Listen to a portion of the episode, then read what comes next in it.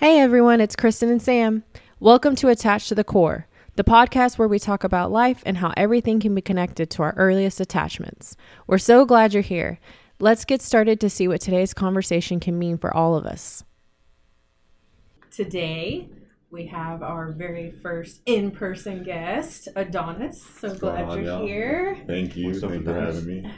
I told Sam that I wanted to bring up awkwardly how you have a secret podcast uh, that no one has heard before. Yeah. Uh, so tell us a little bit about that. All right. Um, so I kind of started just recording like a sports podcast. Um, I just kind of go through games. I'm kind of commentating through games. I'll give reviews over uh, certain trades, off seasons, things of that nature. And I know I haven't released it yet, but it's just kind of something that I do.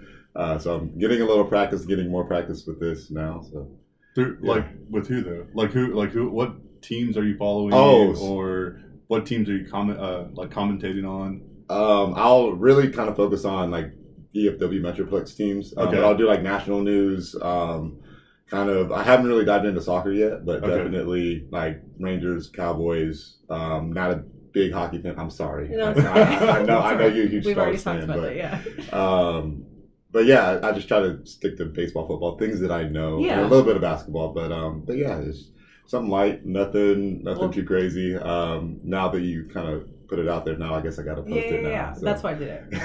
Um, because then Sam was like, I wonder why he hasn't posted. Yeah, like what's been the what's been the like you going all the way through with it? Because that sounds like a lot of work. Like thirty episodes. Like that's a lot of work. Yeah, so it really it's more time. Um, it takes a lot of time. I'm not very good at editing, so I'm just kind of I'll have a rough cut of maybe me talking for an hour, and there's a lot of pauses. I'll talk to myself. It's I don't know how to cut it up really very well, so um, that's kind of the big reason why I haven't. But just like the practice of actually speaking into a mic, um, acting like I'm talking to a whole audience, and now uh, I guess for the second time this is my second podcast. So Yeah. yeah, Yeah, That's no, I get that Thank you. because I'm self teaching myself how to edit stuff. Yeah. I'm usually just like, I've just noticed Sam and I say um a lot, and so I'll edit that out, or I say like a lot, and so I'll be like, oh, but then sometimes words overlap. I'm like, this is a lot of work. So if they And like it, they like it. between? Who does all the editing between?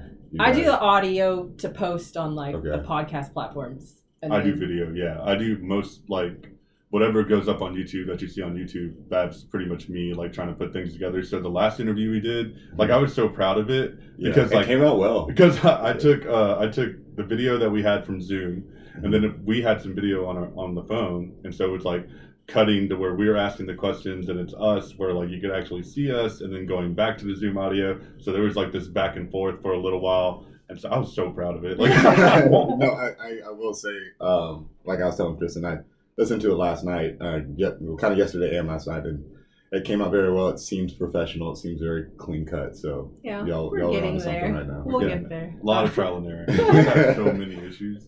uh, but it's okay.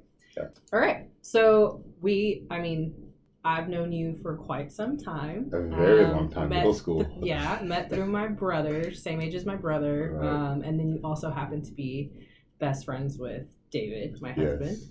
So we've known each other a while, but I mean, one of the main reasons, like, I definitely wanted to get you on here is also obviously like for the cultural part, you know, and then just like everything of like what we like to talk about and like cultural differences and like childhood and what that was like. And I honestly don't Oh, know yeah. much about your childhood. Okay. Uh, I'm sure David knows a lot more than me, Yeah, but I was like, don't spoil it. Uh, so, so yeah, we kind of like just just to get into it. So, like, what surface level, like, what was your childhood like? Um, my childhood was like a, a lot of sports. I grew up playing literally multiple five sports throughout the year. Uh, single parent household, as as you do know. Um, but yeah, just uh, a lot of traveling. Um, I have family kind of all over the uh, United States, so that was a big part of my childhood. But the, the most memorable thing, the thing that I remember the most, is definitely like all the activities and sports that I got to do um, at a very, very young age and traveling uh, that came with that. That's interesting. Any other siblings? No, I'm an only child. now. Only child. Yeah, yeah. So I I, got say- the only child syndrome. So Yeah. yeah, I was, I was gonna say, spoiled, I, right? I know I grew up like pretty much in a single family household. I was like, man, Mm-hmm. that would have been hard for my mom to like lug around the other kids. You know what I mean? If I was constantly traveling like that, because like through sports, like Mhm. traveling like that, it, it it's a lot, man. Like It- it really those travel teams, like they It is. they expect a lot. Yeah, and I mean, your husband David, like he kind of lived a very similar lifestyle Yes. as well. Um, but yeah, it can take a toll on the family. Um, thankfully, like my uh, my parents were able to, um, you know, kind of support me through that uh, financially, which is like the big part, especially with travel baseball, where you know you're spending three, four thousand dollars in a summer Mhm. um, for tournament fees and traveling and plane tickets and all that kind of stuff. And some people have like host families or uh, sponsored families, and Mhm. yeah, it, it can be a, lot. Yeah, I think But- David's experience was mostly with like sponsoring and Mhm. things like that. Um, did you guys meet in that time, or was y'all met in middle school as well? Yeah, we met in middle school. We met in sixth grade at uh, at McLean um, sixth grade center. You know, shout out to the Cardinals. Yeah. but um, but yeah, so we met in middle school, and the funny thing is, is I I remember this to the day I die. So I was like going through elementary school. I was like the fastest kid, the most, most athletic kid. Whatever. I go to sixth grade, and you know, you're kind of getting in and trying to figure out what everybody kind of lines up. And I guess David was coming from um, from Rosemont, and he was supposed to be like me, but like over there. And so we had a ra- we had this race like across the I guess like the recess field, and I won that race. It feels like he won it, but anyways, we like we ran this race, and like everybody was you know kind of corralled around us, and you know just a whole bunch of hype, and you know the crowd was just trying to see who was going to win and then at the end of that that was kind of like the start of our friendship and you know kind of competing with each other and against each other and ended up playing like on the same select uh, baseball team in eighth grade and then we played against each other throughout high school um, and then we ended up playing college baseball together so yeah awesome. And tell us what you do now. um, now I am a I'm a CrossFit coach at uh, CrossFit Westwood, and um, I've been doing that for the past uh, five years, and I was a teacher in between that as well for about two years. Uh, so me and you kind of have that connection Yeah, as well. yeah. Um, but yeah, now uh, full time coaching, do a little personal training on the side, but everything's through uh, CrossFit Westwood. Well, I will tell you, you're very good at it. Thank you. Um, that's a non-biased opinion. David's like, you're just saying that. 'cause you know him. I'm like, no, I'm serious. He's very good at it. I Uh, I thought David would kind of filter into it as well, but I mean he he works out with the functional fitness. training, Yeah, yeah, he'll get there eventually. It's just I- his I know so will. far, but So I went I Um, went to a couple of like for everybody who's lis- like listening and just you know the whole CrossFit thing. Like, what do you feel is like the pull?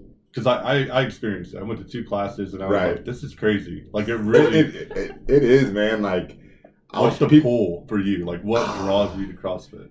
It was for me it was kind of going back to my childhood. Like i grew up playing sports very competitive and it was the challenge of like um and we can kind of dive into this later on but um i really relied on like my just kind of like god-given ability my talent whatever you want to call it and i relied on that a whole bunch like throughout my childhood kind of throughout high school a lot too and i didn't really ever like have to like work very hard to be better Mhm. than other people Right. um, athletically.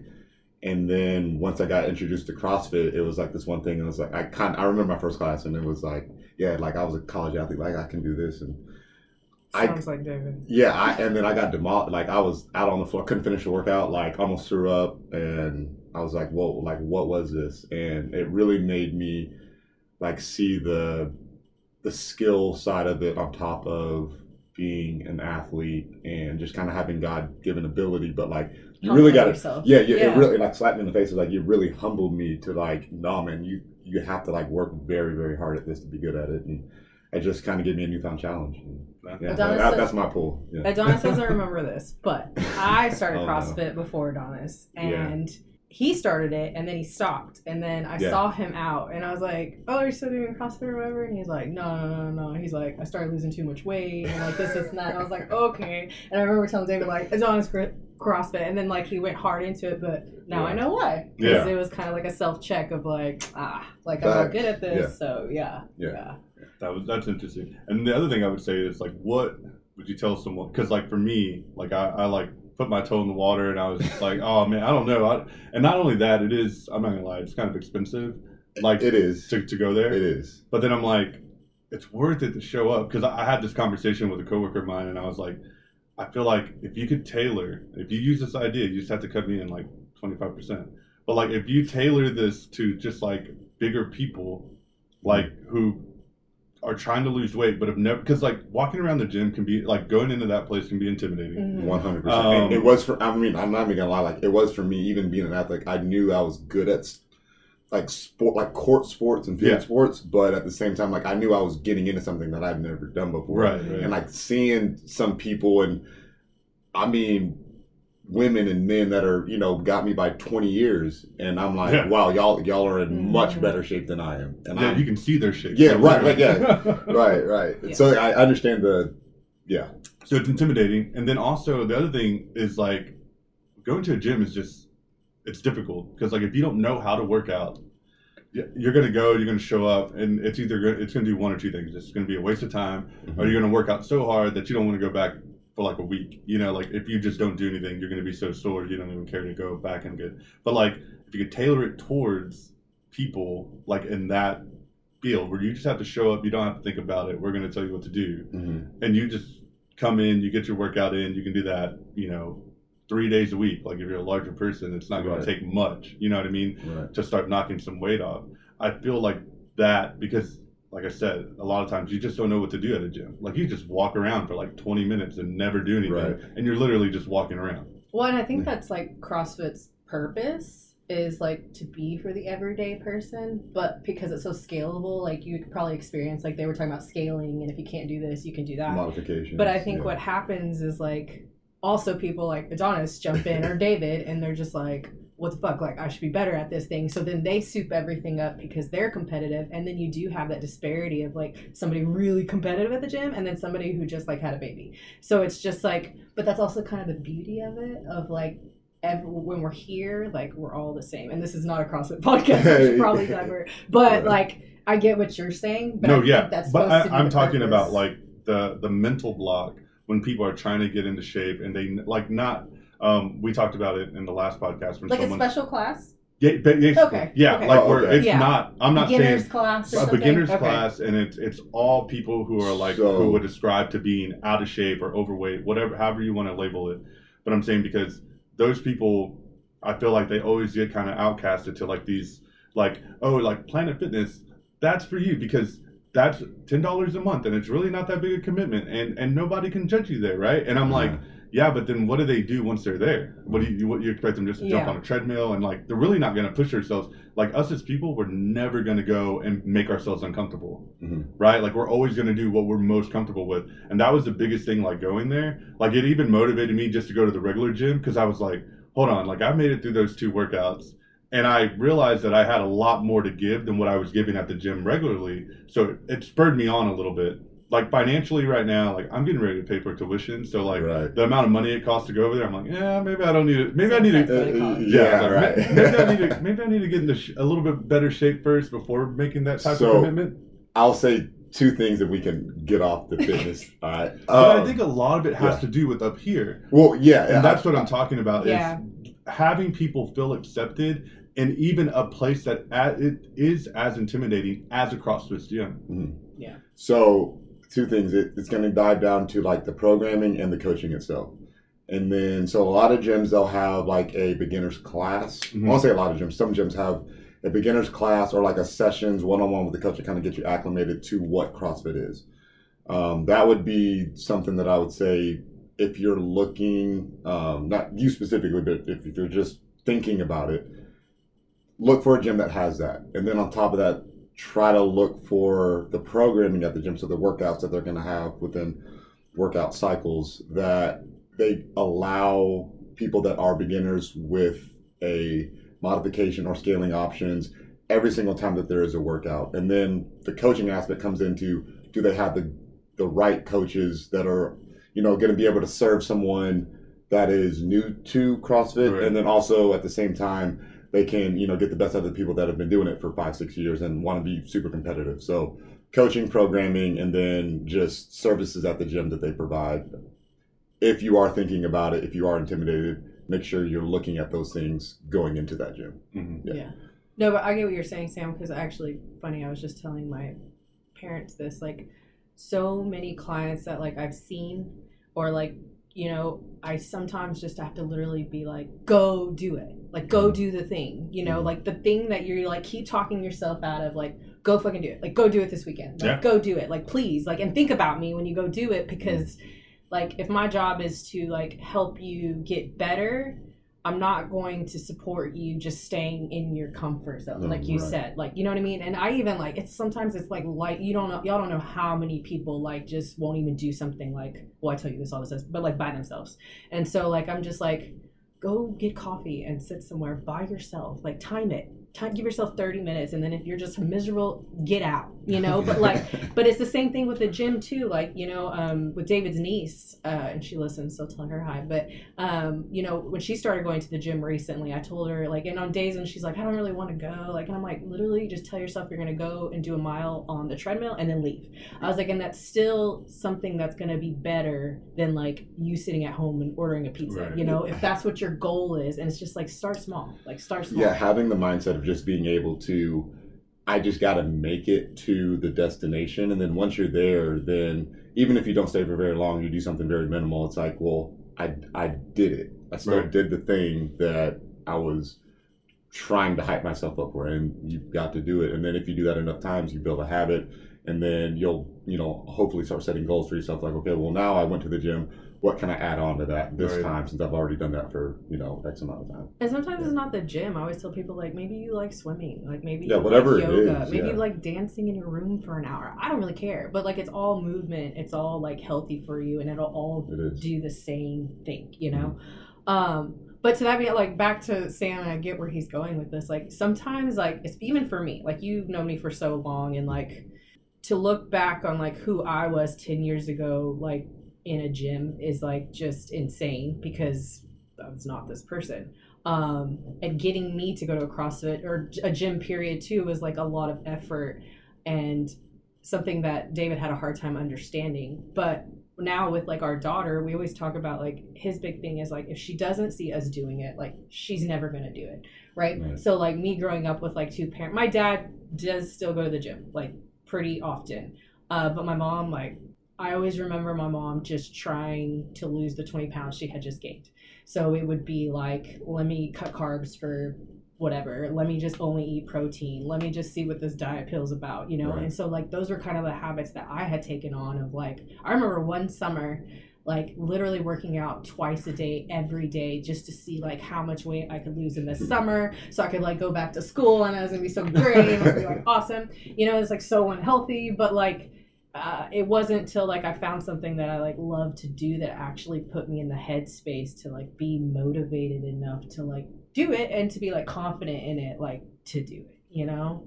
And so like I'm sure for someone who like you you you said God given talent, which I appreciate and respect. Well, I, I was just Uh, trying to be. no, I know, Yeah. but to feel that Yeah. like Sam and I have never felt that about like well I don't know about you Sam, but Yeah. I've never- whoa, whoa, whoa, whoa. I well, Sam played sports, and I also did it. So like, I've never felt that about anything in my physical ability ever, um, like never. So even that is why I think I love CrossFit so much because this is the first time in my life that I'm like proud of myself when I do things in a physical sense. Um, but it took fucking forever to get here because fear was just like always in the way. Yeah, no, I mean, challenging yourself in any physical capacity is it's very, very good for your health, and just to see like how far can I push the limits? How can how far can I push myself? And you know, what I can do is to be different than what you can do. But if you're making those small little milestones for yourself, like that's a huge confidence boost, Yeah. and you know, no, you can almost feel like you're conquering the world, even though like okay, like I walked a mile. But I mean, for some people, that's Yeah, that's a huge milestone. Yeah. So Yeah. you got to be able to celebrate those wins when you can. So you, sure. so you said because of physical activity being so good for your health, have you ever struggled like with your mental health? Oh yeah, yeah, and I'm glad you asked that, man. Um, so as a kid, man, like I I remember going to th- like my mom would like actually take me to therapists. I, I Oh, was wow. yeah for a while, man. Um, How old were you? I was uh, preschool. I was Oh wow. I was like a little little shithead, man. Like bad. Um, I got kicked out of four preschools. We don't label children like that here. Yeah. We Oh, say sorry. that you had a lot of feelings that you didn't know what to do with. But that's, Alright, him, that's okay. him describing himself. Yeah. No one else is describing him that way. That's Right. describing himself. Yeah, that was that was me. I was, is a I well, was be bad, nice to little Adonys. That's yeah, part I of the was, process. I was bad when I was little. Um, but yeah, no, I remember going to like multiple therapists and um, and I was trying to think of this last time. I don't know the exact term, and maybe you, y'all can correct me. But I, when I asked my mom, probably about I don't know five or six years ago, I asked her, I was like, "Hey, when I was going to the like, what did they say?" Because I was like just very curious about it, and we can dive into like what happened a few years ago.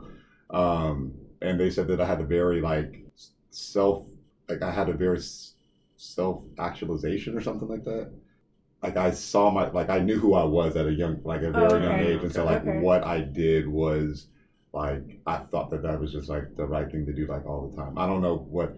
I've never heard anyone describe a child like that, but, but I literally could see that. It would probably people now. That's probably very kind of whoever, whatever therapist you're going to describe it that way. I think kids like that now get labeled as like defiant Yeah. or like things like that because I think that's pretty much the common thing with most kids is they like know what they like they know what they don't like they know like what they enjoy doing Mhm. and then someone's trying to tell them like no you can't do that thing right now or it's not time for that thing and they get pissed Right. So Like- my my thinking when you said that is I'm just like um, I don't know when you're you know you said you're you were raised in a single parent household so I don't know how long you were like how long were your parents ever together or Uh no, I they were never together. Like- as far as I mean, like I always knew, like from a young age, like I knew who my dad was. Like I'd always go visit him and everything. no yeah yeah yeah But as far as like my parents being married or living in the same house, that that was You've never yeah, experienced that. no. That's the way my, my son grew up too. But the way I thought about it was like when you said self actualization, um, one of the, the theories that they use is like it's called like Maslow's hierarchy of needs, and, Right, it, and it basically I've just says that. you you grow and like your goal in life is to become self actualized, right? Like that's like at the peak of the pyramid, Right. and that's basically just saying. So I think about like the job your mom must have done to make little Kill it. Adonys feel Yeah. so secure that Yeah. he's like knew I was. hey, I right. got I got this shit locked down already Yeah. at like preschool age, and you are doing things the wrong way. Because that's like the second, the one thing that came to my head. I'm like, the job your mom like she must have just been on her p's and q's all the time raising you for you to feel that way. My mom's a lawyer. Oh, okay. Like, she's very, very type A. Um, so yeah, go. I would probably say she she did a very good job. Yeah, yeah. but also so part of it too um, is a child has to be has to feel safe Mhm. enough to be defiant and to like know someone's gonna love them at the end of the day right so that's probably even why your mom took you to a therapist because she was just like I'm, I'm like I love him like I'm whatever and like he still isn't but and it's funny you say that so like my mom um, I don't even know how you describe it but she's very into like spiritual stuff um, and she is convinced that Nova is going to be this type of ch- uh, like rainbow children of like where we It's do like paganism. No no no no no it's like I don't know it's like a whole thing You know But- what like you know what I'm talking about. Yeah, right? like Yeah, I was witch gonna say that. that not would be- necessarily witchcraft, but like Oh. I've heard a lot of students describe it as like when I talk to students, you know, they're like trying to get trying to be spiritual, trying to be, you know, that's how Oh, they no, I describe haven't it. heard of that. No. Okay. No. Uh, I've heard I've never heard her Okay. say I don't know that. much about it. So I don't really know. But Okay. anyways, the point is that like when a child is so secure, they feel so safe.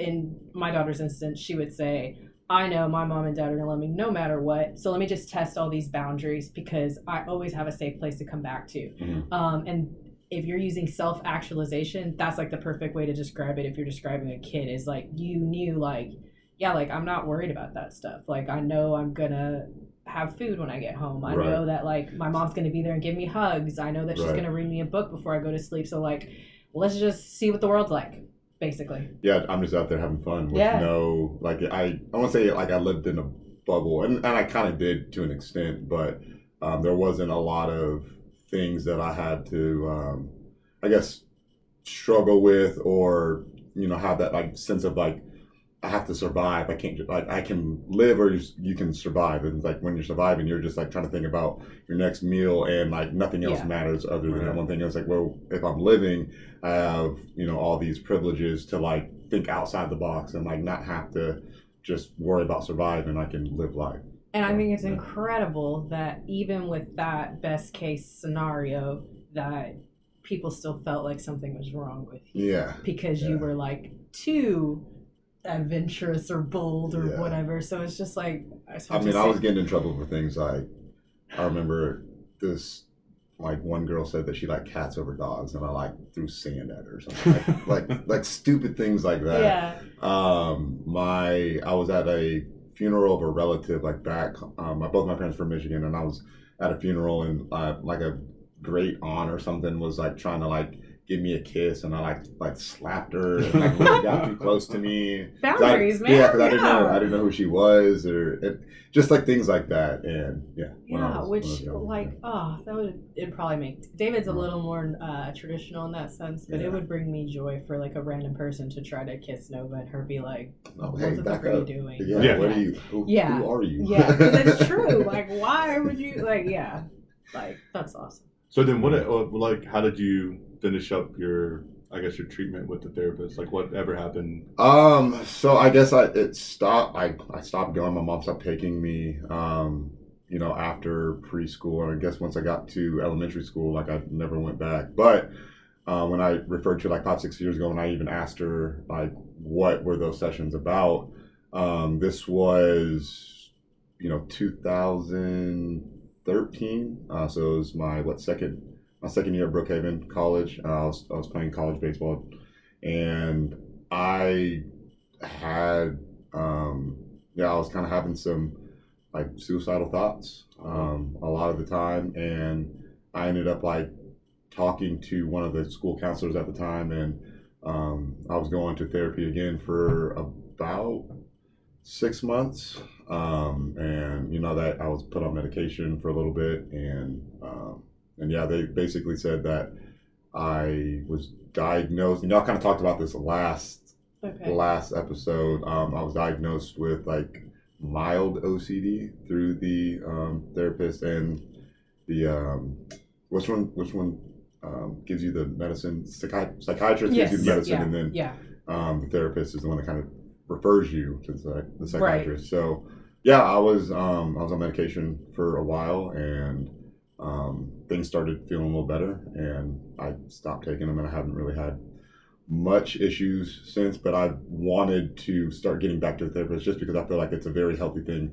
As we kind of talked about um, physical health, I feel like mental health is a big Yeah. thing that people should have access to and be able to talk to somebody, even if you know you feel like everything's right in your life. I still feel like that's a very it's a necessity for you to kind of be well rounded in your health. Yeah, well, and sometimes just small things just start adding up, and then before you know Mm-hmm. it, this like small thing is this huge thing, and then you're like, "Why do I feel like shit all the time?" Right. You Yeah, know, and I it's think kind you- of a curveball. You just kind of said it too. Like, be nice to little Adonys. Like, I Yeah. feel like even if everything might be going right in your life right now, like, there's probably some stuff from your childhood that it just hasn't hit the right.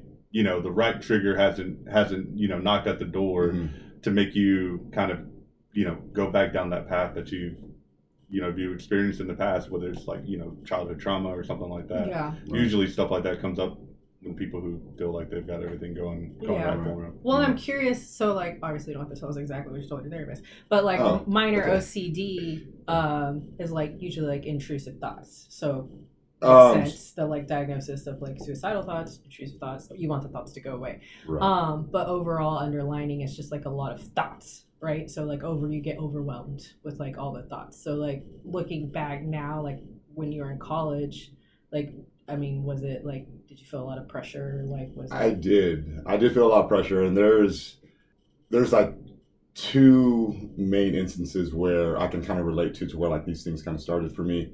Um, well, first of all, like I don't know if you knew, I don't know if David ever told you or you knew this, but when kind of like growing up, as I said, I played literally every single sport growing up. Um, once I once I got to high school, my senior year, I had an offer to go play football at Louisville, and I turned it down. And then uh, um, like it was like Montana State offered me as well. Turned that down. It was like the first time in my life that I like realized that I could be a like regular student and I didn't have to play sports. Mm. I was completely burned out.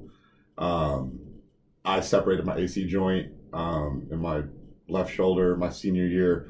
Um, I could have got surgery uh, to fix it, and I decided I was like, no, like, because it's like if I can't play football, then like I I don't have to play football again, Mm. right? And it was just kind of like this thing where my identity was this athlete, and I didn't really have an opportunity to really, I guess, be a normal kid, a normal student, because that's like so much of my time was always about competition and sport, and it just it kind of it took a toll on me at a certain point. And so I didn't play any sport. Like once I graduated, I turned down those offers. I was just kind of going to school. I went to U of A for a semester, moved back home, was going to TCC during that time. Um, and then it kind of hit me. I was like, okay, I start to miss, I missed baseball, so I was like, okay, well, I guess I'll give this like another shot. Um, and then, then that's when I started going to the junior college trials, and then took me to Brookhaven. And then me and David ended up playing at LSU Yeah. Shreveport. So Yeah. Yeah. Yeah. So just like I mean, yeah, uh, losing identity and then refinding identity is a big giant thing yeah, in general. Yeah, I was gonna ask too. It's like for everybody who you know may be listening to that story, and like when you talk about dealing with pressure, I mean, because you see a lot of athletes nowadays talk about mental health. You know what I'm Mhm. saying? Like, other than the pressure, like what type of pressure are you talking about when you say pressure? Like, if you could draw pressure for us, what does it look like in that time? Because Wow, that's the most therapist question. yeah. No, you're good. wow, You're good. you're I'm- killing it. No, Sam. what, uh, the only reason I asked is because you know we saw Simone Biles, we saw the Right. tennis player right. remove themselves from competition and said, "I'm going to go focus on my mental health." Like, what's going through there? Like, at that level, I mean, that's a completely different level. too. Yeah, I can't speak to that level. But what I'm saying is, like, what what pressure were, were you feeling in those moments? So I can- like, I'm ready to get away from this. I can kind of relate to them, but I mean, for me, um, it was really more about letting people down that like have seen you kind of grow up. Um, the pressures of tr- like performing well. People know that you're going to perform well. People are like asking you questions, you know, throughout the week, or like they know you have a big game or tournament, whatever it is. Like, hey, what are you going to do? What are you going Right. to do? Are you going to do this? Oh, I heard so and so was talking trash from the other school. And just like things like that, and um, like being not being super confident. Like you can, you've known what you've done in the past, right? But Right. sometimes, like you kind of sometimes have doubt. Like doubt creeps in, and that happen happens. I mean, a, a lot sometimes, where it's like you're just not very sure about what you can do to perform on the field, on the court, whatever it is, and um, yeah, it's that would be a big one as as, as far as like performance based, letting people down that you really care about that you know that want you to do very well, but and you're just like, and I don't know if I I don't know if I have it this time, so. yeah. Yeah. Yeah. Yeah. I'm literally like I'm like I don't know what that's like. Like Yeah. well, and that's what's like funny too is like I don't have a competitive nature at all, um, and like it's like a running joke between me and my friends because all my friends are athletes, uh, and so I guess I'm drawn to that type of personality. I would, But me myself, like I'm just like oh, it'll be okay. Like oh, it's okay if we're not good at this thing. Where like sometimes like I have friends who won't even participate in this thing because they're like no, I'm not good at that. And it's just like yeah, but it's just for fun. And like thinking of something for fun is just like mind blowing. Like why would you do something if you're not gonna win? You know? Yeah, and I would even say like also sometimes it becomes a job for a lot of for a lot of athletes and like and I was kind of saying like I never made it to a professional athlete, but when you're having sometimes being professional like kind of takes the fun out of the game, right? Mhm. Because I mean when we're talking about athletes like everything they're doing is just a game. It's Yeah. not it's not like I'm a like I'm writing laws or like I'm saving lives being a nurse or a doctor. Uh, It's I I entertain people for a living, and this kind of dives into the entertainment industry as well, where they a lot of people say that athletes and entertainers, singers, rock, songwriters, whatever, they kind of they are the same mentally because it's what I do isn't really a job, but it's like I make people happy in Mm. whatever sense that it is. Which is a shit ton of pressure. E- exactly and it's like you have that pressure of like whether it's like people cheering for you for your athletic prowess or like you have a great singing voice like you entertain people and if you can't perform you're letting so many people down in that way and that can be a lot yeah. um And- even even at a you know high school level and when it's like your life has been that for so Right. long Right. yeah Especially because like I think a lot of parents put a lot of pressure like oh yeah it almost like you get built into this you know the circus because as kids, people will put that amount of pressure on small children. Like I can't tell you how many soccer games or basketball games I've gone to with my sons or my nieces where I mean parents are ready to go to blows with each other. Yeah, they're ready to fight the refs. Yeah, Yeah. and I'm like, these are like nobody's winning anything. There's no scouts out here. Like you guys are, we're like just like Parents either fighting other parents in the Yeah. stands. It's like, this is like wreck or something, but like Yeah. your kid's gonna carry that on now, Mhm. right? Like that that that amount of like they know what that what what it comes with now, and they're like, I think that's where kids get to where it's like this is just becomes too much, or they need that break from that sport because they've just they've been just spurred on, anymore. yeah, Yeah. yeah, like their entire anymore. life. Yeah, you have some some kids. I mean, even you see it a lot more now, um, and it wasn't so much when I was growing up. But the the social media aspect and like money aspect of Right. sports now is like affecting a lot of athletes even at a younger age now. Because Oh, it's like yeah. I, I mean, yeah, I played travel ball growing up, but at the same time, it's like now these kids are they're getting millions of views on like their what their social media pages, Right. because, and then they're getting recruited. Like recruiting's insane. It's like there's a lot of other like types of pressure that these athletes are going through even now to where, I mean, I didn't grow up like this, but I know for a lot of black kids growing up, it's like if I don't make it, like how's my family going to eat, Right. And that's a big drive for a lot of athletes is I got to do this for my family because I got to I have to be the breadwinner for my family in some type of capacity. So, Yeah. yeah, And I think that's a problem. Like that's one of the things I always, you know, my son, I, I thought he was pretty good at basketball, and then about his sophomore year, you know, COVID happened, and we started to realize, I, you know, he didn't play his junior year. He was Mhm. at home, and so I was just like, we started just to talk about different things. Like basketball's not going to be your your out, right? Like, Right. what are you going to go to school for? And then he decided he wanted to be an orthodontist, and, and now that's what he's going to school for. that's my Instagram. name. yeah, Sorry, I had, to, I had to put that plug in there. Yeah, you can plug that. Yeah. Yeah. but yeah, like that's that's the thing, man. And like, I think talking to these kids and like saying like, hey, that's not all that you are. That's not all that you can be. And like, don't don't carry that because like if something like in life, we're always gonna have to pivot. You know what I mean? Like Yeah. it's never gonna be the same.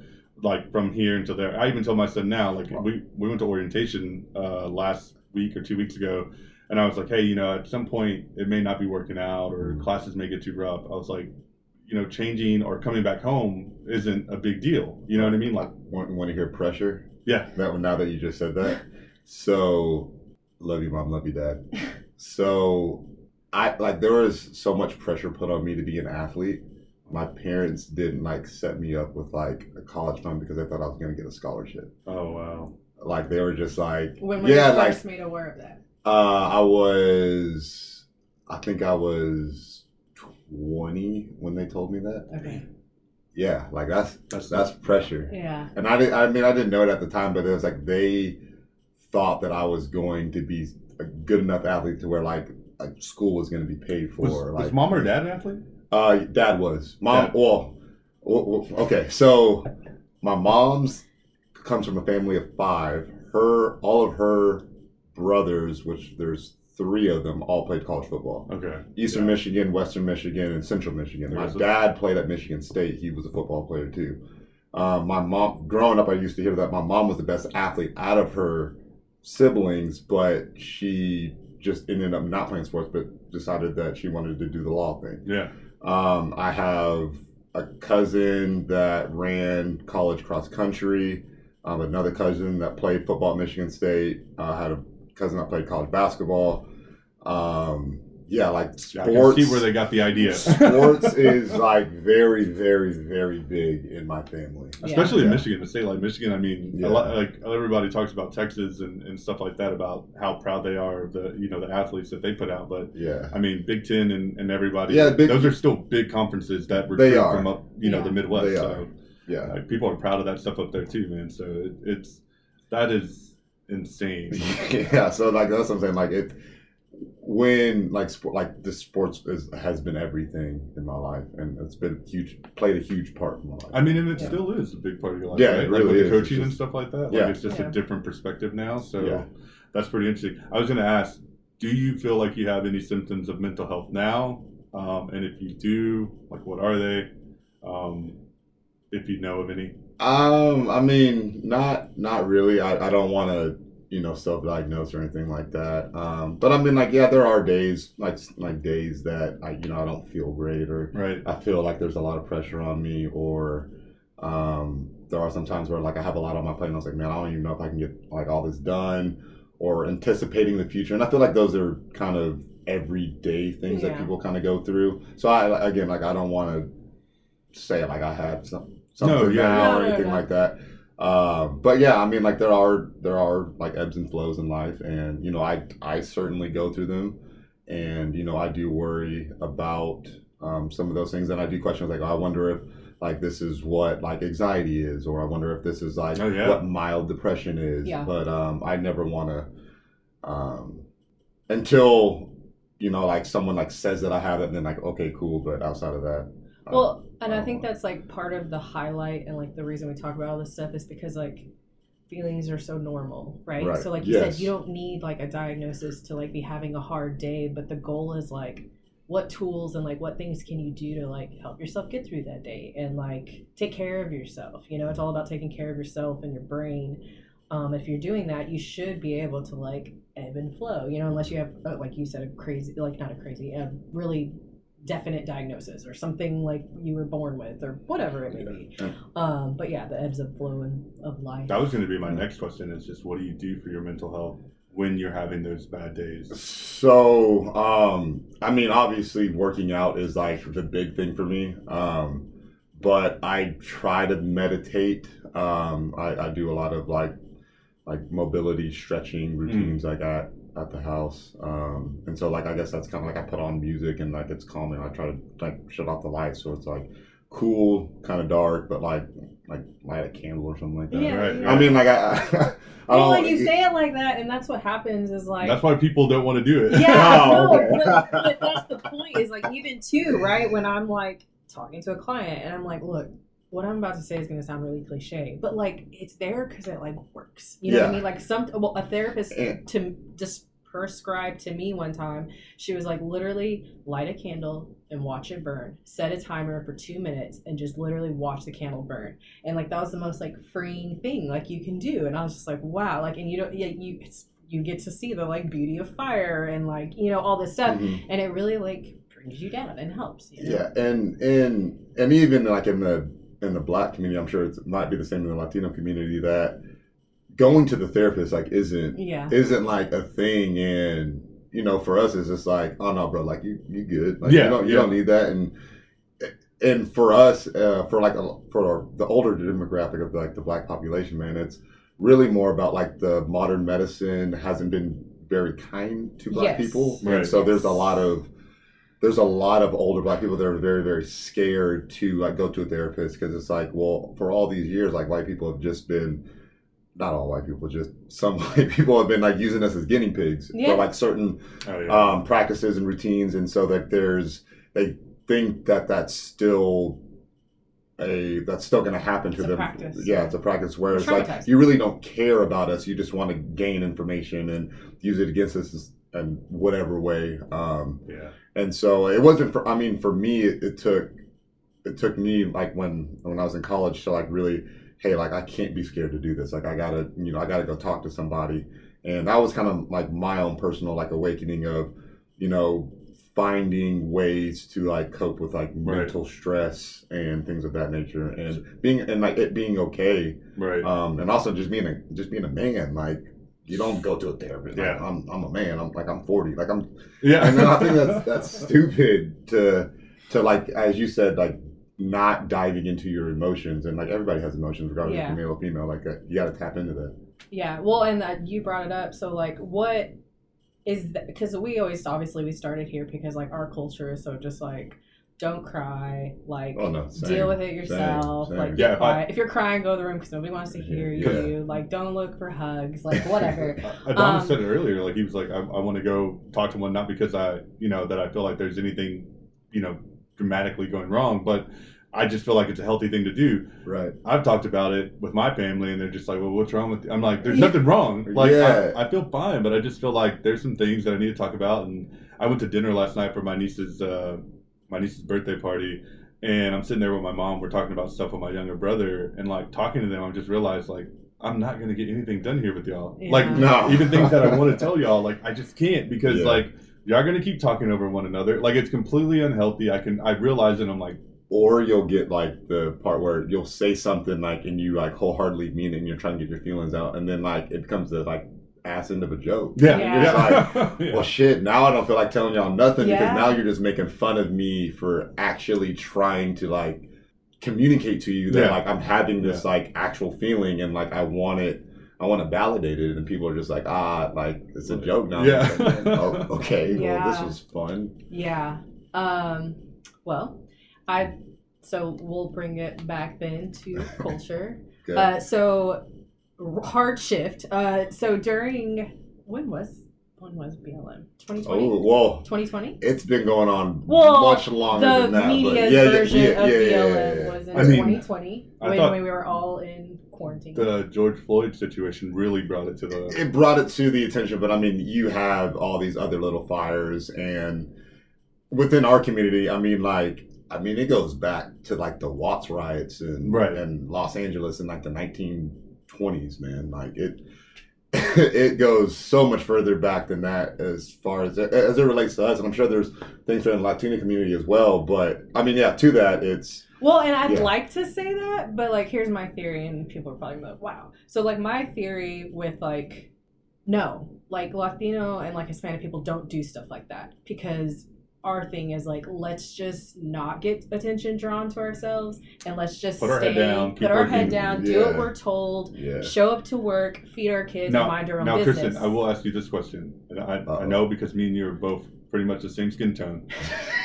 But do you notice that like there are lighter Latinos out there who ascribe to it, who ascribe to a different set of rules, I guess, than what people of darker skin tone Latinos That's- that's- well, yeah, I those know, and you say David, but I've told him that before. Like even He's like you know, and I we plan to have him. on. yeah, we plan to have him on, so I don't want to like go too far. But like I've told him, you know, like even him because of his like complexion, and my daughter too. She's going to be like she got the beautiful. Yeah. She's going to be what I always wanted to be, right? But anyways, and she will get treated differently, Right, Like than right. like I got treated, or the nicknames I got, or like being especially like being called an Oreo and all this Oh, stuff you- because like Ooh, I don't talk well, ghetto. We could dive like, in. We could dive into that too. all yeah, the like yeah, middle yeah. white things. Definitely But, the um, coconut thing. Yeah, for sure. But uh, but like yeah, um, you made a post during that Mhm. whole thing hmm that honestly for me, like obviously I know you're black, Right. but that was one of the first times that I feel like I saw you. Is he? Because I don't see. Uh,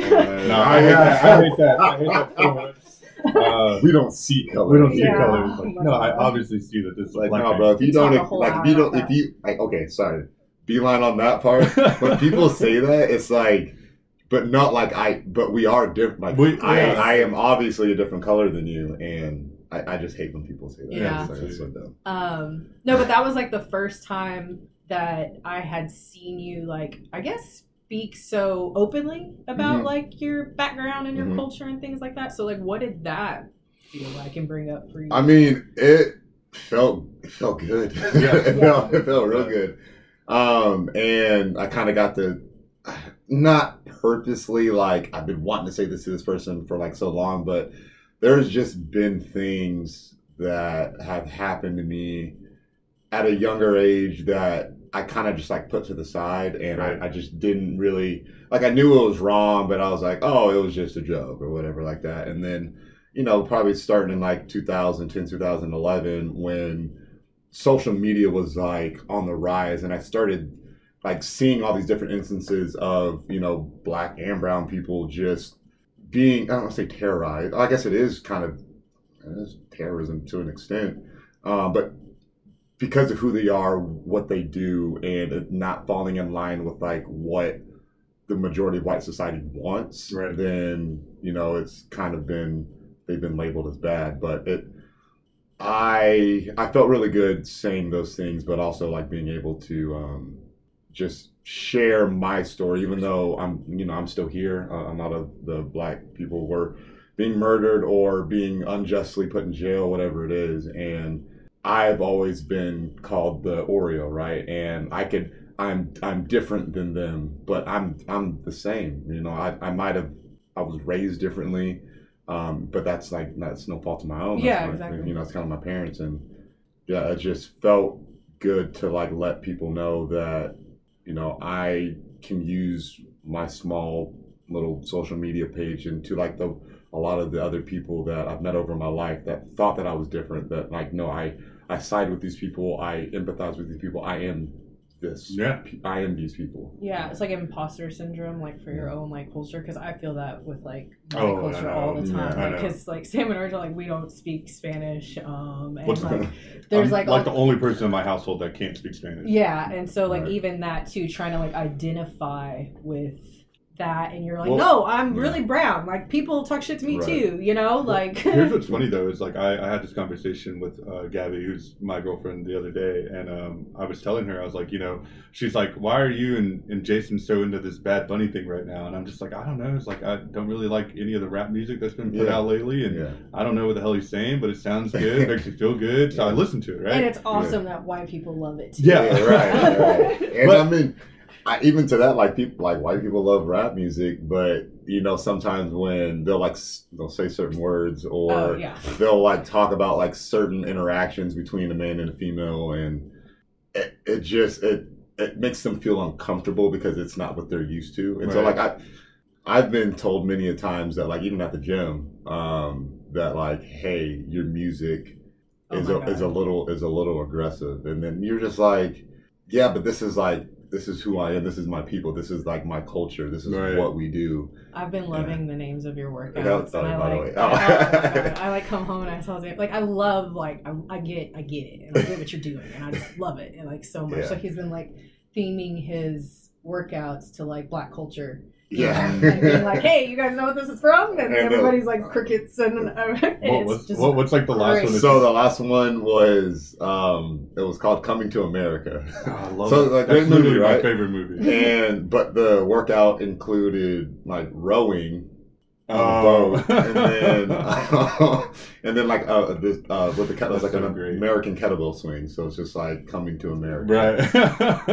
Getting very That's pretty creative. good. Yeah, and then I had another That took some workout. thought. It Like was you- like it was all it was like an all biking workout, so I called it Deebo. Oh, okay. Yeah, so, I mean, like I've, I've put some things in there. Oh, But I think it's good. important to like make people feel uncomfortable. Like that's like my favorite So thing to do. um, there was a guy, Jack. He just he was a member at Westwood. And he just moved to Florida, and I forgot his exact title, what he did, but he's um he's like a social activist, a Latino guy, and he's a social active activist for like the Latino community.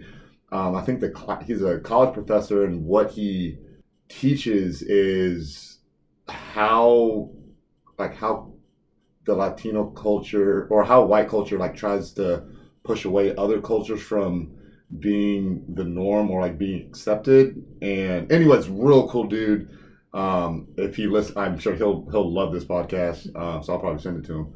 But anyways, he told me that there's I forgot the term, but there's a term to where people that feel uncomfortable listening to certain music or movies or whatever it is, and it's not their culture, and they want to shut it out. There's like a term that and he was like, no, you can't let them do that to you. You have to always just because they're uncomfortable because it's not white culture like that doesn't mean that it's wrong i forgot the term that he used So but what's, like what's crazy, man, is like you saying that. That was kind of my my uh, my story that I was trying to tell you guys was that at home I, I was saying, you know, my family fought so hard to get over here, like Right. you know, generations ago. I'm like third or fourth generation, you know, uh, Mexican American, and I'm like, even us, like we knew that we had to suppress that to fit in because we need to leave that behind because this is where we've come from now right to where my girlfriend, first generation, my son, his mom is technically, I guess, first generation. I, I don't really know anymore, like what how she would fall. But my son's very in love, but like they're in Mexico right now,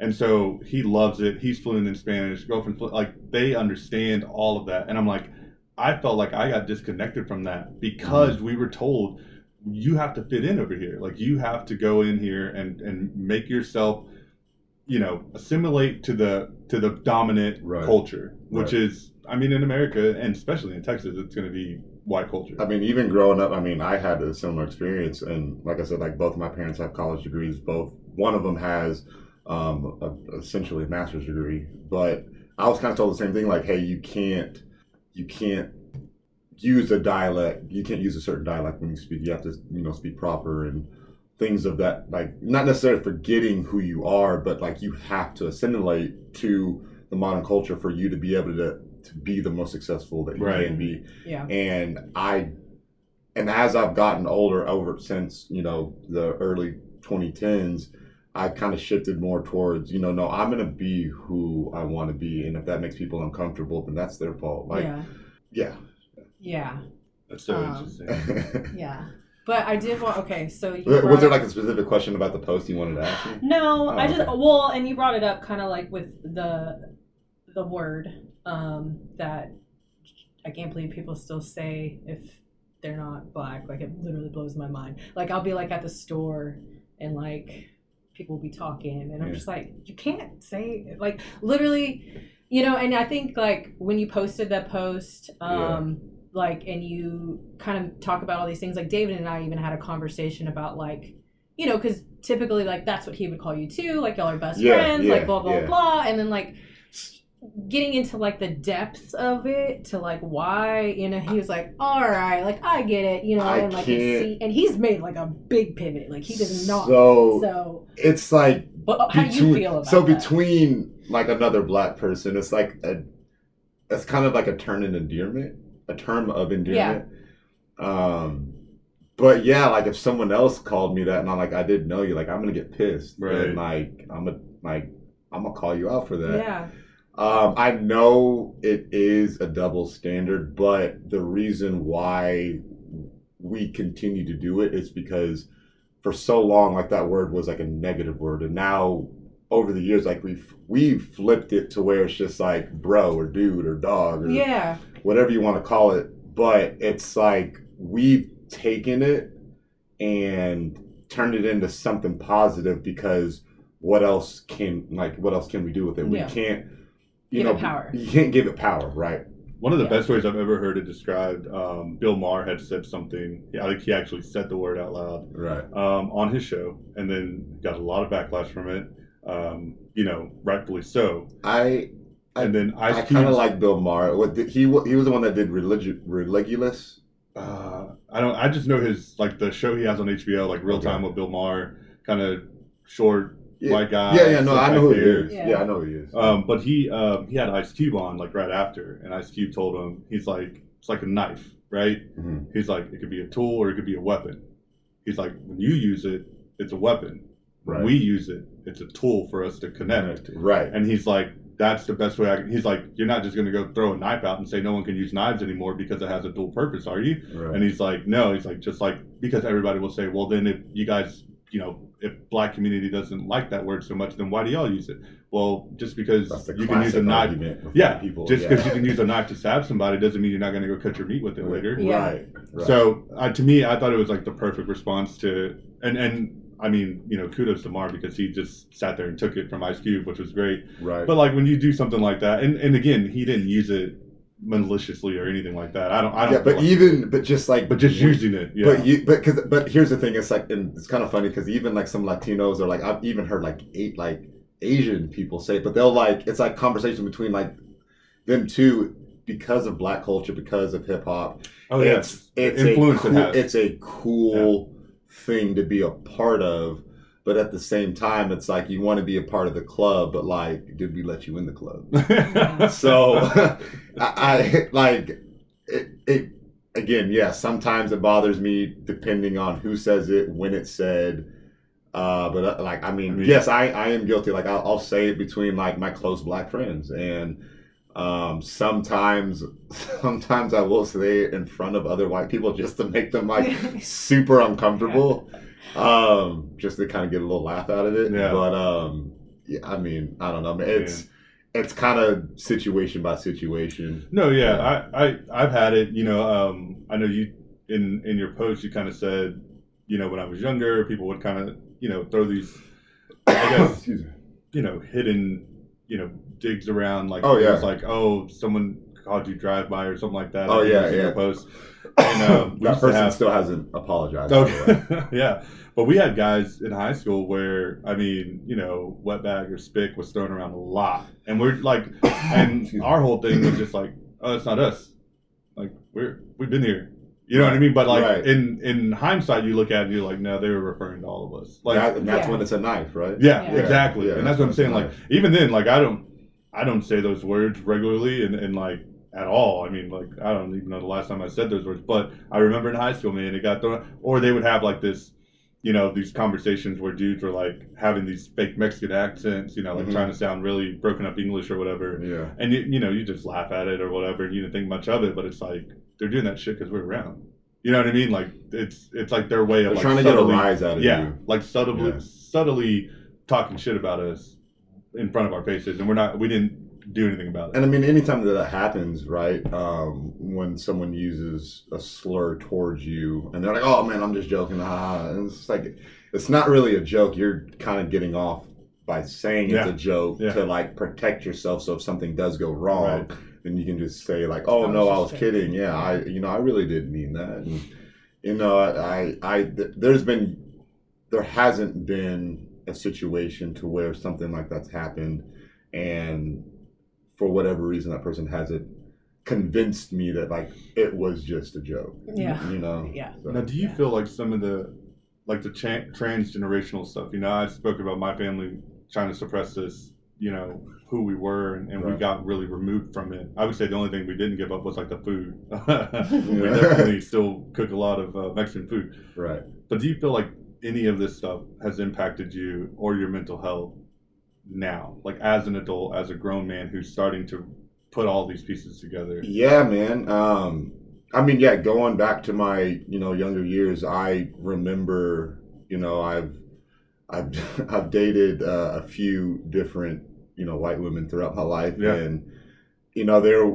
I used to tell myself that I could do that because I wasn't like the stereotypical black guy, Right. you know, and there was a lot of times where, like I'm saying, like I tr- tried my best to be different and not be myself Right. just to be able to fit in. Like, Yeah. I mean, I was telling this story to somebody else at you know at the gym earlier this week, and I was on a, I was on a baseball trip, um, going to Steamboat, Colorado, and I think I was in like eighth or ninth grade over the summer, and like on the trip they played Blazing Saddles. I'd never seen Blazing Saddles before. I don't know if you guys ever have. I've never. But within like within the first, it's supposed to be a it's a Hollywood satire movie, but within the first five minutes of the movie, they say the N word like, and it's like old, it's like old Western movie. So there's like cowboy white guys saying it within like the first like five minutes, and I'm in this car like full of white people, and I'm the only black person there,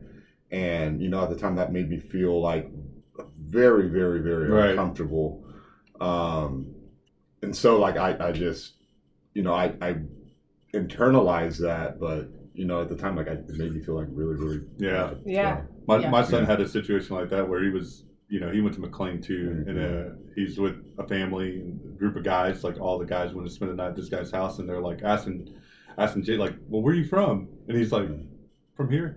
And they're just Yeah. like, "No, you know, but like, Where are you where, from? where are you from?" And he's just like, "I'm from here," like, you know. And they're like, "Do you know That was- Spanish?" And he's like, "Yeah, I, I know Spanish." And he's like, "So where are you from?" Like, and like he said, he, they kept asking him, and he was just like, "I don't know what he meant by that." I was like, "Don't worry about it," you know, like yeah. sixth or seventh grade, my, you know, my kid doesn't understand that that's what you know they're trying to be like. Oh, what? Basically, they're trying to ask him what part of Mexico are you from, and it's Right. like he doesn't know. You know what I mean? Sorry, I, I forgot the first qu- part of your question. About what? No, Right. he just told me a story. No, Yeah, I was no. just telling you a story about that, about like you know being in a, a Oh, situation where mental they're health. But, like, your Yeah, but how, health- but how did that, impact yeah, how does that Yeah, impact it? yeah. Yeah, so I, I was telling that story to get to a point, and I completely forgot. Oh, no, no, it's no. okay. it's all right. But um, like it affected my it's affected my mental health because it's like I have tried to remove myself from when I was younger. I tried to remove myself from my culture, and that was as I've gotten older, like it's definitely brought me back to it. yeah, and definitely there was like not necessarily like identity crisis, but there was like I knew what I wanted to do and who I wanted to be, but because of like societal norms of like who I should be, like it kind of separated those two. yeah, man. Yeah.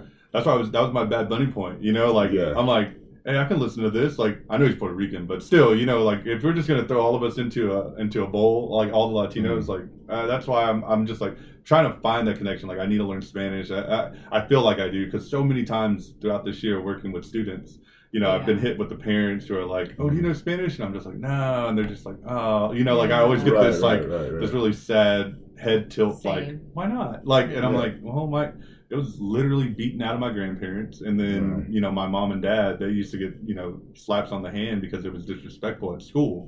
So their spanish was even you know really broken up or tex-mex if you want to call it that. And, and and again like we just got further removed from it and it just pulled us away from who we you know who we probably should have been. Mm, and going back to i don't you know i'm sure we'll look it up and find that word that you were talking about but you know, you, you could be listening to something like in Spanish and, and you're going to turn it down whenever you get to the place where you're going because you don't want people to see that that's what you're Yeah. listening to. Or, Yeah. or- Now I like I don't even care. Yeah. You know what I mean? Like I'll I'll be like bumping DaBaby like down the street and I like live in a predominantly white area and then like I'll get looks. So even like like I said, playing music at the gym, like people get highly uncomfortable um listening to like aggressive rap music and I it's feel like, like I want to go back to the gym now just to see that. yeah, I'm, I'm being serious, man. Like you'll you'll get like it. It really depends on like the class time Right. and like the people They're that all are different vibes. yeah, for so if you sure. like five, five, six o'clock in the morning, like probably not gonna fly. And a lot of people are gonna be like feel highly uncomfortable. But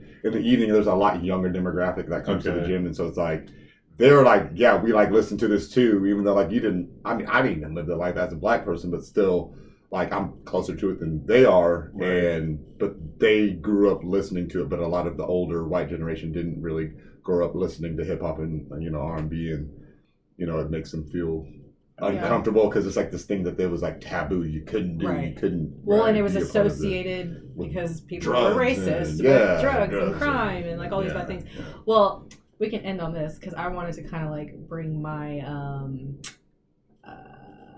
I don't know. I like to get controversial. That's my thing. Uh, so like I had thought about this a lot, um, and I've talked to like friends. I don't want to name drop friends a lot about this too. Of like, in at least for my personal experience with like Hispanic culture, that Mexican, whatever, Latin, all of them. Mhm. Um, there's also like a divide between like our culture and Black culture, and like.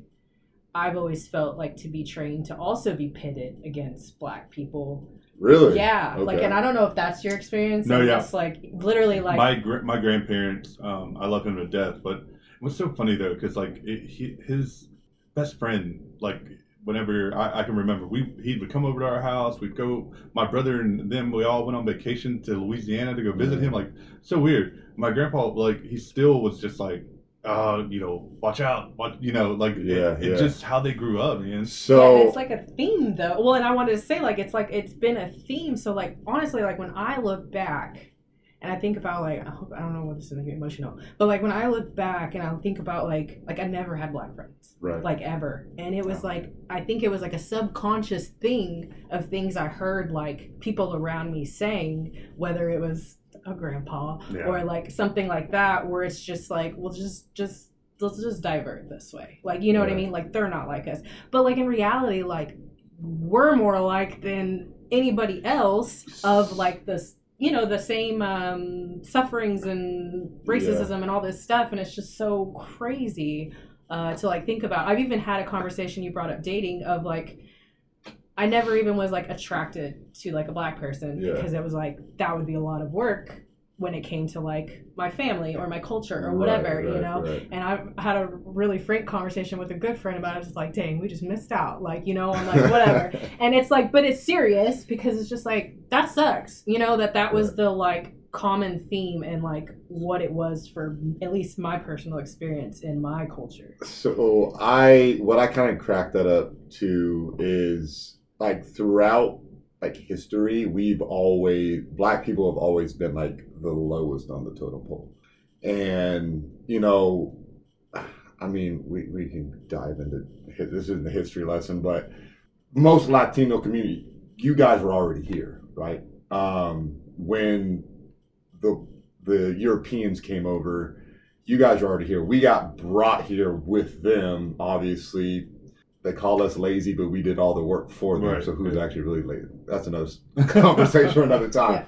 Uh, but anyways, but it was just like we've always been at the bottom. So I think because you know we were actually enslaved people, and you guys were already here, and it was more of you were the indigenous people, but you were never necessarily. I'm not saying you weren't enslaved. So I'm sure there were instances where there were Latinos. Oh yeah. Um, I mean, you go back to the Aztecs, like they enslaved each other. You know I right. Like right, different right. tribes. But I, I think it's just because of like American society, like we've always been at the bottom. So everybody has tried to make themselves better than us. And, and there's a there's a documentary that I've watched. I think about the internment camps in um, in California when World War II was going Oh, on. a, lot of the, Japanese Ja- a lot of the Mhm. Japanese were being put into these internment camps. Is basically the same thing that we're doing that they were doing The in Holocaust, The yeah. Holocaust, but they and there's there's a there's a quote from I think he was like the first Asian American senator or something like that. But he has a speech where he was saying that the reason why black people can't are always going to be at the bottom because we are the most reluctant to assimilate as you were talking about before. Like as your cultures have always like kind of turned to the other side or like turned the other way and be like okay we're just going to do the right thing. We're just going to like put our head down and actually like do what we need to do.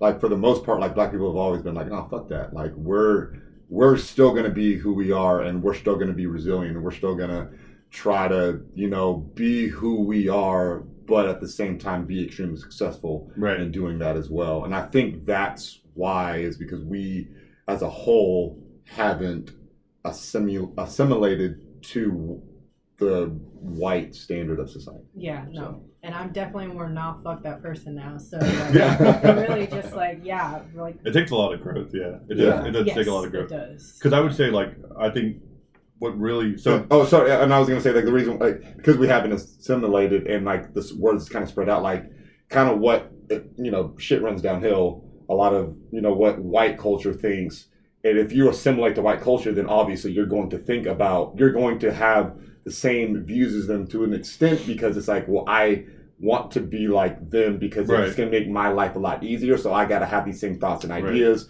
that kind of gets filtered, Filtered down. yeah yeah. Yeah. That makes Um, I mean, yeah. That, I was going to say, still I, not okay, but yeah no yeah. Charlemagne fo- uh, floated this idea. Um, I don't know if it, it was his own idea. He got it from somewhere else. And I like Charlemagne. I think he's brilliant. I don't think he hits on everything, but on this one, I really got to thinking. I was like, why do they care so much about abortion? Like we talked about abortion and one of the Yeah. things, and they were like, and Charlemagne was like, they really thirty percent of all the abortions that happen are from white people.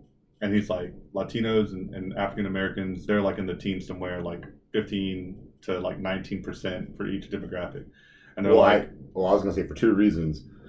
The majority of Latinos are Catholic, so y'all they don't believe in contraception, and then for Black people, it's like we don't have the money, Yeah. I think, to, to do it. Really, that's more the case. But anyways, yeah. But his whole thing was the reason why, kind of like to your point, like you need to assimilate. They don't like in 2045, the Latino population is supposed to take over as a majority population Oh, in the yeah. country.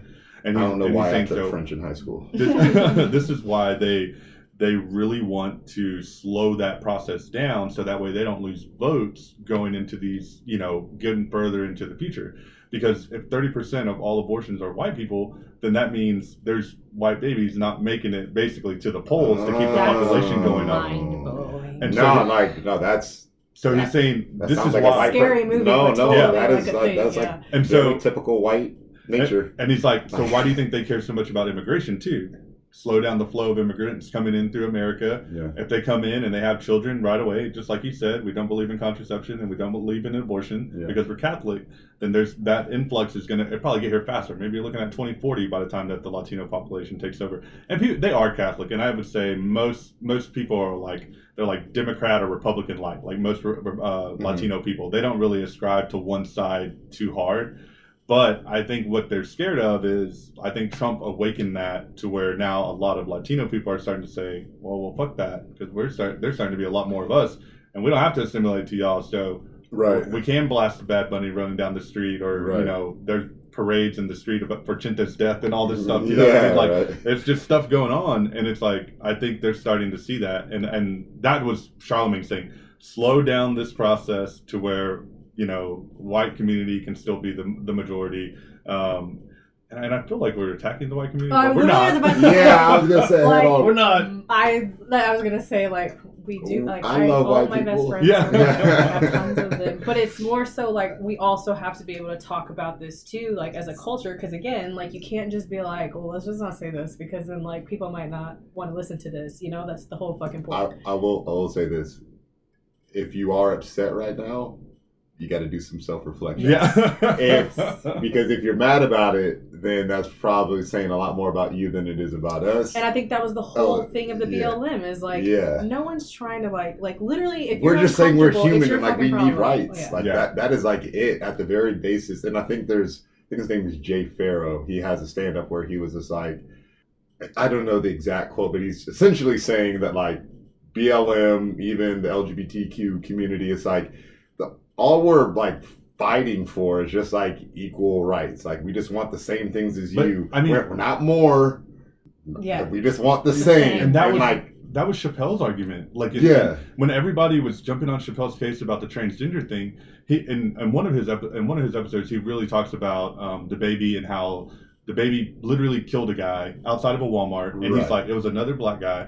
He goes, nothing happened to his career. Like he's totally fine. yes, He questioned like the gay community, right. and all of a sudden we're, we're ready to cancel him. He's like, you can kill a black guy, but don't make fun of you know gay people feelings or LGBTQ feelings. Right. And I, I think what people really missed on that was that he's saying, why do we not care as much about the life that got lost as we do about the feelings that got hurt? And that to me was like the main argument of that stand. Right, That I think right. a lot of people really missed. Uh, they're just really attacking him on the way he went at some of the some of his other. It's just like emotional triggers. And like for Right. me, like I always like to just bring up and that's what I try to do for kids. Like I try to get them the same rights that like their parents are asking for themselves. Like whether it's in an argument and a kid's arguing back, like, well, are you yelling at them? Why would you not expect them to yell back at you? Like, don't slap them. Did they slap you? Right, like right, so right, they deserve that equal amount of rights too and like literally i know it sounds crazy but this is literally how i feel like i feel like as strongly about that for kids as i Well- do you know for like us like That- that we- goes- it's all the same back to what we said about the sports issue. If you're out there trying to fight these other parents because your kid's not they're not doing well or they're not winning, now he's going to internalize that pressure of I have to perform all the time or my parents going to react be this way. Yeah, in the stands, right. Yeah. And and that's what it goes back to. and It's whether like, it's embarrassing or i turn into that it's just all I have a, a friend who owns a jujitsu studio, and he's like, anytime the parents are like yelling at the kids, he's like, "Come on!" He's like, "Come out here." He's like, "Let's see how easy it is." He goes, "You can wrestle." Oh, wow. He's like, Yeah, like he goes, that. you can wrestle me or you can wrestle. like um, they got uh, their other trainer. He's like a, a black belt, like legit. Like he's he's thought about going pro in MMA, and he's and they're just like, yeah, go ahead, get out here. We'll see how we'll see how easy I, it is. rem- I remember now that you bring that up, man. I remember a tournament that I had that like the coach's son was like on the team, and he like wasn't very good, but it was like a travel ball select team. So like I guess they just had a lot of money, and like the son was on the team because the dad was coach. And like after a game, like the kid like pitched really bad, um, and like the dad was like jacking him up, like up the fence, like grabbed him by his shirt and was like yelling at him after the game and I like I had that burned in my head, and I was Yeah. like, "What the hell is going? Like, why is he so mad?" I was like, "Yeah, he threw a bad game, but like, we got another game in like 20 minutes." Yeah. Now, Like, if you remember that, imagine Yeah. how that child yeah, feels. exactly, Yeah. exactly. That, that's the Yeah. point I was trying to get Yeah. to. I was just like, if I remember that, then like, and I don't think he ever. Like the next year that I was on the team, I don't think the kid played. I think he like he he was like really good. He he cared about. He was like really musically talented. I think he was like good at guitar or something like bass guitar or something like that. But he took up music other like more than playing baseball, and I well, think I think that hope was a he's big. John Mayer now so. Yeah, I hope it is And John. Mayer. I like John Mayer. Jack White, you know. Uh, all right well i'm sure we could talk for hours I think but we could.